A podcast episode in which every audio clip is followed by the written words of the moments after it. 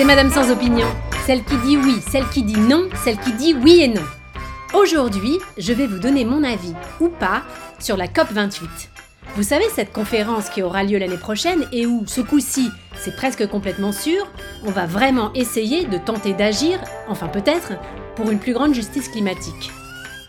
Alors voilà, moi, je suis pour.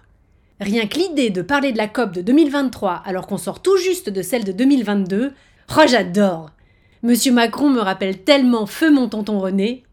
À chaque repas de famille c'était pareil, il avait encore la serviette autour du cou et la bouche pleine des faillots qu'on lui avait servi le midi, qu'il demandait déjà ce qu'on allait bouffer le soir. C'est marrant d'ailleurs, lui aussi était très faillot dans son genre. Non, moi dans le principe, les COP, je ne suis pas contre. En revanche, je suis complètement contre le chiffre 28. Mais qu'est-ce qu'on en a à foutre des numérotations? C'est un petit peu comme les Rocky. Quel que soit le numéro du film, c'est toujours le même combat. Et à la fin, on a plus l'impression d'être dans un jour sans fin. Oh, toutes ces copes On dirait les réunions de copro de mon immeuble. Toutes les âgées se ressemblent, on reporte toujours les décisions au prochain coup, et puis en attendant, il y a la peinture des parties communes qui se décolle, des infiltrations d'eau dans les terrasses, mais on se dit qu'on verra bien ce qu'on fera quand l'immeuble nous tombera sur la gueule, en croisant les doigts pour ne plus être là quand ça se passera. Et ce n'est pas la COP 28, 29 ou 30 qui changera quelque chose.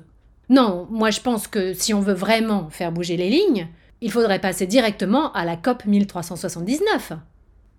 Ou alors on assume que le système de COP ne marche pas, et on part carrément sur autre chose.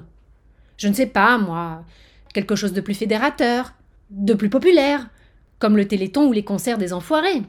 Au moins c'est une recette éprouvée. Reporter la responsabilité des gouvernements sur monsieur et madame tout le monde, on le sait, ça marche. C'est comme ça qu'on gère les gamins en fin de vie et les crève la faim. Alors pourquoi pas l'environnement, après tout? Moi je sais que tonton René, ça lui donnait toujours envie de casser sa tirelire, ces événements.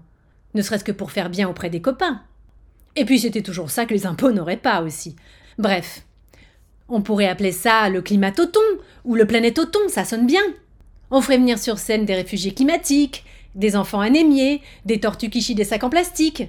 Comme ça, en plus, il y aurait un petit côté le plus grand cabaret du monde. Moi, je dis, ça peut marcher. Ceci dit, avec une COP28 prévue à Dubaï, au lieu des anges de la télé-réalité, c'est très certainement un truc comme ça qu'ils ont derrière la tête. Hein.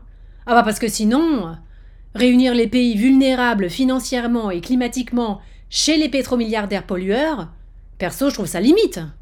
Ça fait un peu garden party avec les survivants des camps de concentration chez les descendants d'Hitler, non? Enfin bon, on n'est plus à une contradiction près, je crois. Ah, bah au final, pour ou contre la COP28, j'avoue que je suis complètement perdue. Mais pour me remonter le moral, je vais aller prendre un bain en mangeant un gros steak. Je vous laisse ne pas éteindre la lumière en partant